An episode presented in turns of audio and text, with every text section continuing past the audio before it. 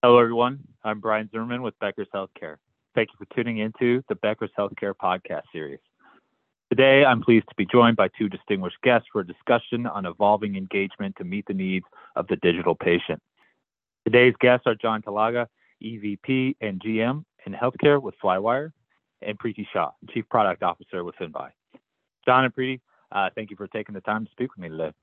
I'll give you both some some space here to introduce yourself. Uh, you want to kick things off there, and then John, I'd, I'd love to hear from you too, just to set the stage for for our conversation. Yes, absolutely. Thanks so much. Um, I'm delighted to be here. Priti Shah, our Chief Product Officer at Finvi.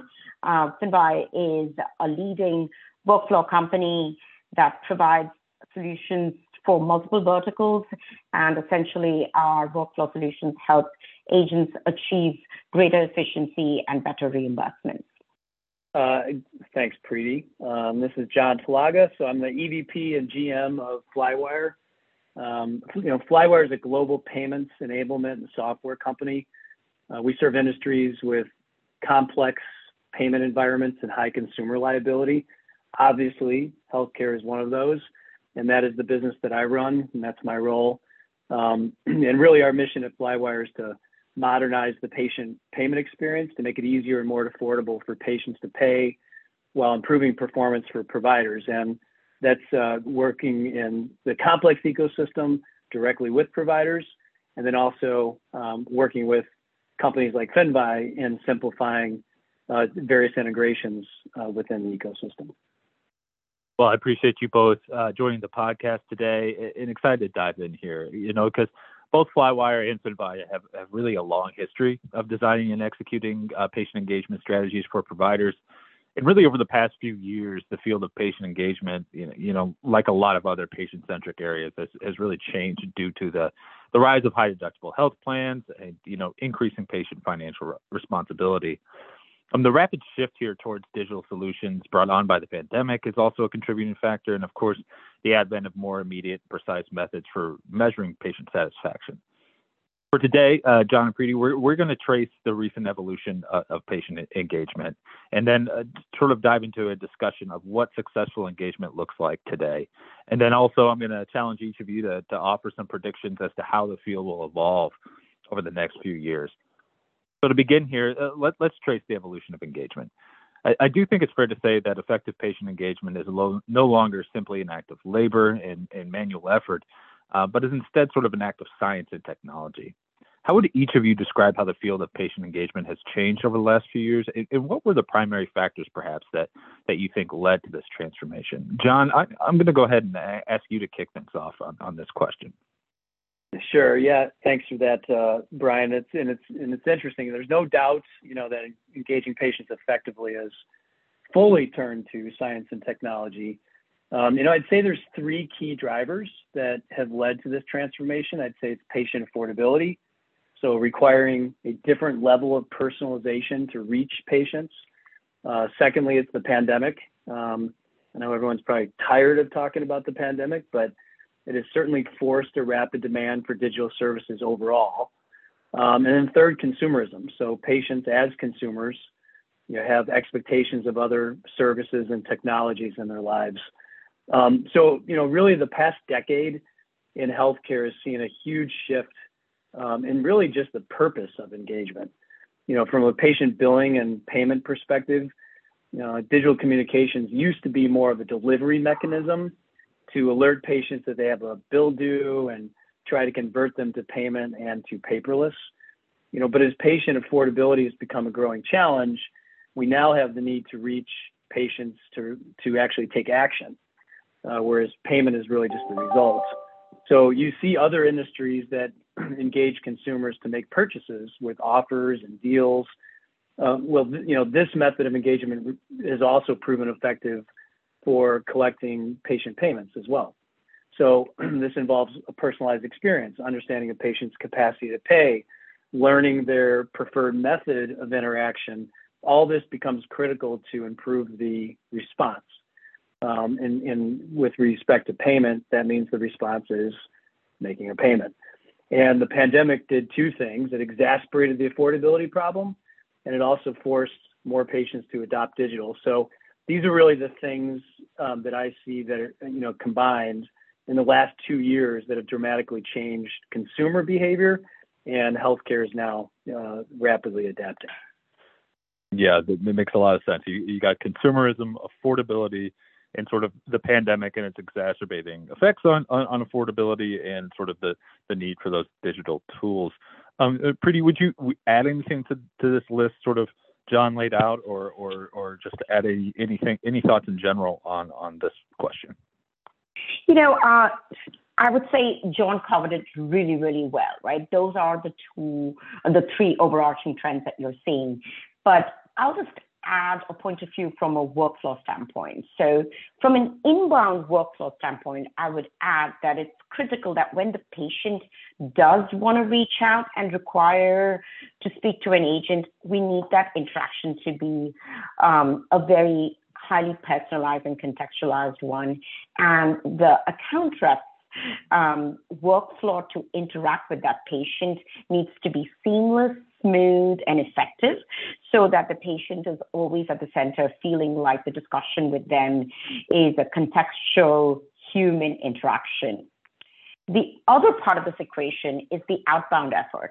So for those patients that sort of self-select out and don't want to choose self-serve and require proactive outreach from the provider, I think in those scenarios, um, RCM staff members need help to identify the patient accounts that they should really be prioritizing. Um, and they really want to lean on actionable patient information so that they can then tailor their outreach approach and that that interaction that they're ultimately going to have with that patient continues to be one that's humanized, contextual, and personal, everything that John sort of alluded to. And then last but not least, I would say, you know, overall, technology will continue to play a really, really important role as it has been in really helping those um, agents really prioritize the accounts. So really segmenting them, um, making sure that the information for all those accounts is just available. So for example, gathering primary payer information or the program information that the patient um, qualifies for so that ultimately when that conversation takes place, that patient pay conversation is based on an accurate reflection of the balance owed and uh, the programs available to the patient to try and pay it off.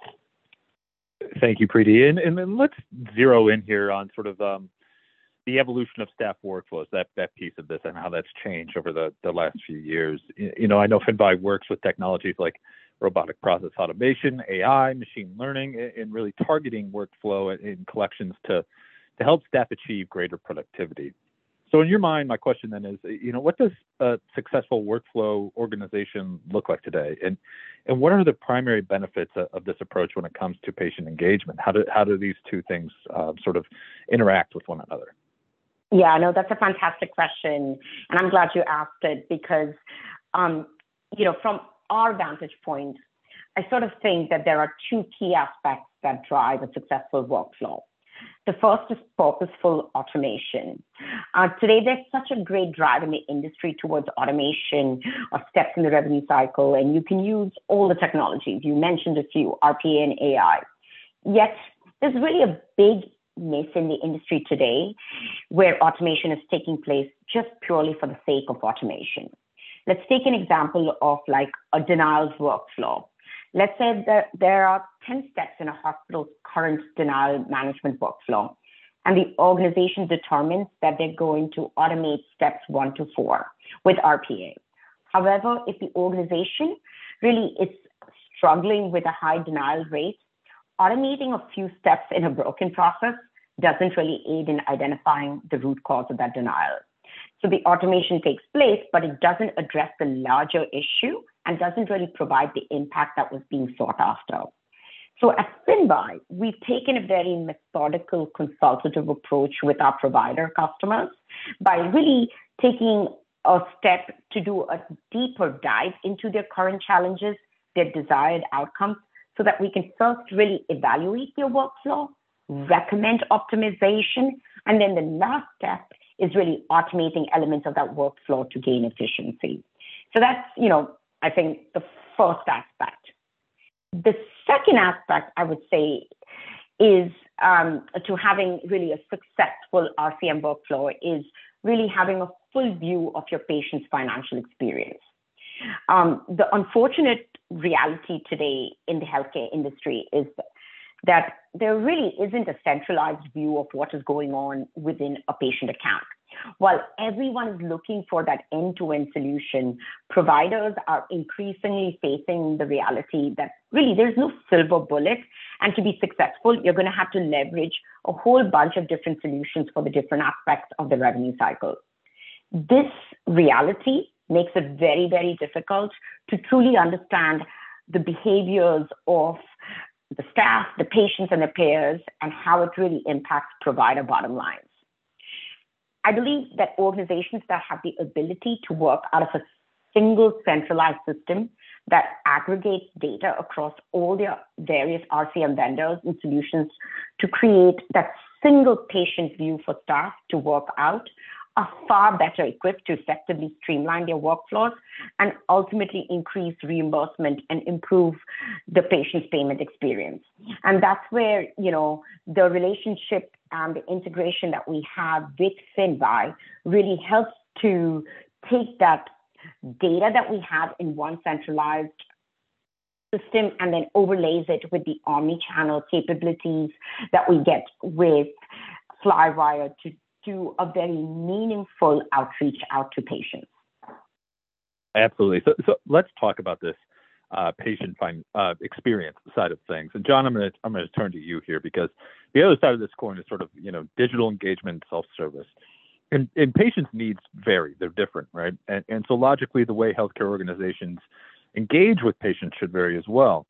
Uh, so, so as the healthcare industry really moves towards more digital adoption uh, of these tools and, and works to create meaningful digital experience for patients that really drive that self-service behavior um, really becomes so important. Uh, so, John, can you describe Flywire's current approach to self-service and, and what new technologies are, are, really transforming the field here? So, you know, for, first, most healthcare organizations, health systems don't have a good defined self-service approach, um, particularly with with patient billing and payment side, and, and we help them with that. And uh, as Priti said, which I think is critical, you know, this isn't just about engagement. It really is critical with the workflow. It all has to work together. When you hear the term omni-channel engagement, it really is a coordination of all the different methods of interaction that have to come together based on uh, patient profiles. But the back end working seamlessly, whether it's information that goes back into the system from a payment posting or updating because they're active on a payment plan or a bill's gone out, uh, and then reflecting that back to the patients um, is, is all very, very critical. Um, and that's, you know, frankly, where, you know, the, the coming together of FinVi and, and, and Flywire really, you know, kind of helps solve the bigger problem. Um, but, but ultimately what Flywire's approach is, um, is we're, we're the software side of things, right? Where we're driving insight, so analytics to identify a patient's capacity to pay. Uh, then we're using that information to personalize the interaction by engaging the patient, and then ultimately driving a response, which which is the payment um, and performance improvements on the provider side. And um, you know, really, all this starts by recognizing that every patient is unique, and that uh, that they include that that also includes their communication preferences. Um, there's still 50% of bills that go out via paper, and that's because the demographic in healthcare is the world. So you have to be able to not only focus on digital while you improve that, but you also have to serve the, the paper users, the offline users as well. And Flywire pairs the use of you know, internal and external data with predictive analytics to create a personalized experience across the patient's uh, what we call their financial journey. So all this combined, that means understanding not only what the what channels a, a particular patient likes to use, whether it's text, email, chat, um, but also the the day and time that they're most likely to be reached. Um, if they're going to be responsive at certain times within compliance. Um, and we call that their conversation profile. Um, also, you, you, know, understanding that a patient's communication preferences is really only half the battle, um, as conveyed in a 2020 consumer study by Smart HQ, 72% of consumers stated that they only engage with personalized messages. So this is the consumerism that comes into play here.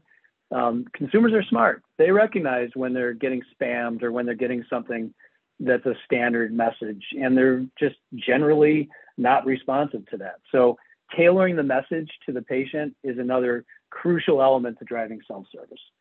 Um, and uh, just to you know to, to wrap up here as well as I go on about this forever, but there are certainly a lot of technologies that are helping us do that more effectively. And one of the things is AI-driven chat, for example. Uh, with these new chat technologies, patients are able to find answers to to common questions, view their balances, and make payment uh, without talking to anyone.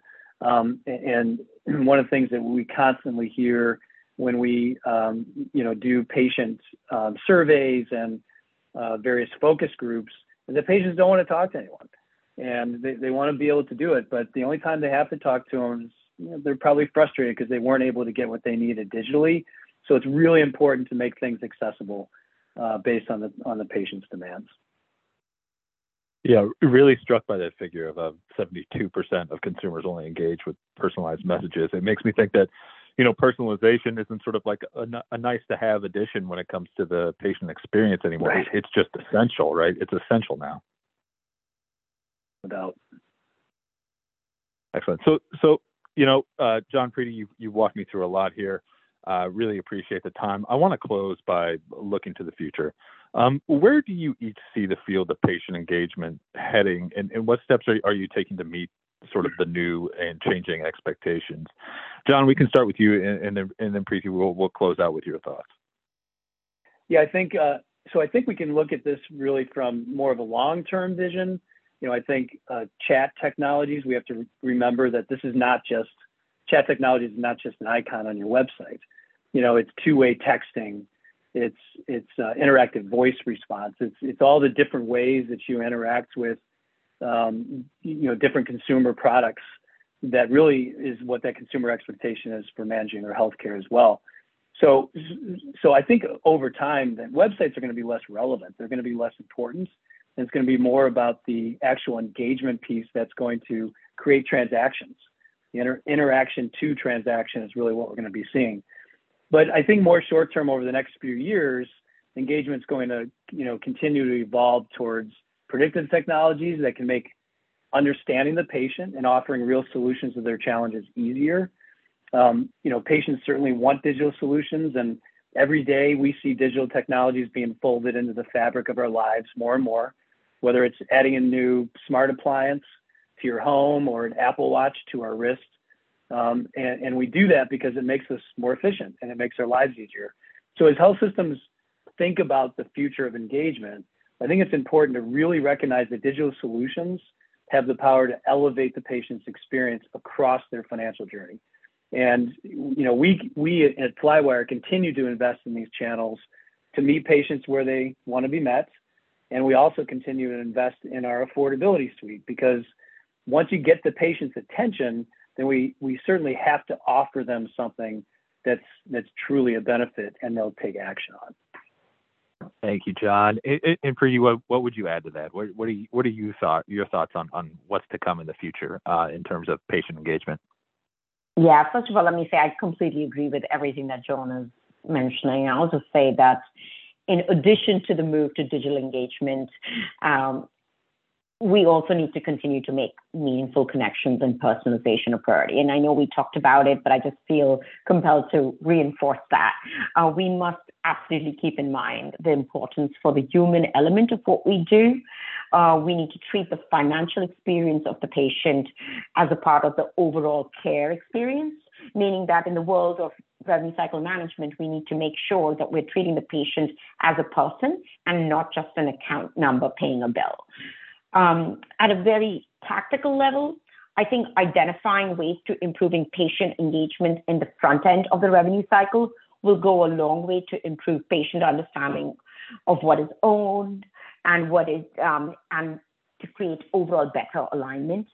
This means allowing for things like the setup of a payment arrangement earlier in the process, which would reduce the confusion and the slowdowns that we continue to see our patients currently being plagued with. And you know, honestly, that's the reason why we're investing in creating connections between the front end and back end workflows so that providers have broader visibility, as well as engaging in partnerships with Flywire so that our workflow and patient engagement are tightly integrated, um, giving providers a very holistic understanding of their patient accounts, really almost thinking about um, the patient financial care plan, for a lack of a better word.